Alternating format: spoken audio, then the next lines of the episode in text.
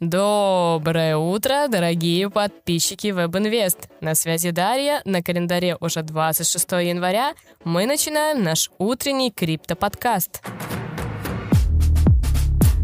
Переходим к обзору рынка.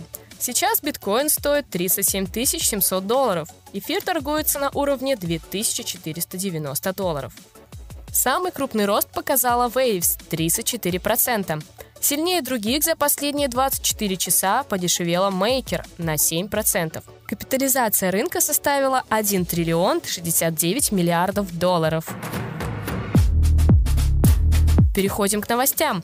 Международный валютный фонд призвал Сальвадор лишить биткоин статуса национальной валюты. Об этом пишет Bloomberg. Отказ Сальвадора от требований Международного валютного фонда может привести к тому, что страна не получит запрошенный ее властями у финансовой организации займ в размере 1 миллиарда 300 миллионов долларов.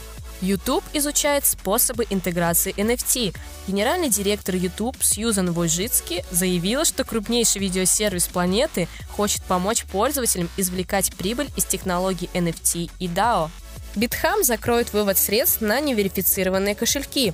Южнокорейская криптобиржа Битхам заявила, что пользователям будет закрыт вывод средств на сторонние кошельки, которые не требуют прохождения верификации. Новые правила начнут действовать с завтрашнего дня. Илон Маск в своем твиттере пообещал съесть Хэппи Мил на ТВ, если Макдональдс начнет принимать криптовалюту Доги. Шиба Ину объявила о создании собственной метавселенной Шиберс. Пользователи уже по достоинству оценили уровень графики. Вчера состоялась конференция РБК Крипто по вопросам регулирования криптовалют. Среди спикеров Чан Пинджао, Анатолий Аксаков и другие представители Минфина. В рамках закона об экспериментальных правовых режимах можно легализовать криптовалюту, чтобы посмотреть, как работают те же элементы инфраструктуры под жестким контролем, отметил глава Комитета Госдумы по финрынку Анатолий Аксаков. Также он добавил, что в текущем году могут появиться первые обеспеченные цифровые активы, действующие по российскому праву в рамках закона о ЦФА. Сегодня стартует третий прайм-лист от Хобби. Подробности в нашем телеграм-канале.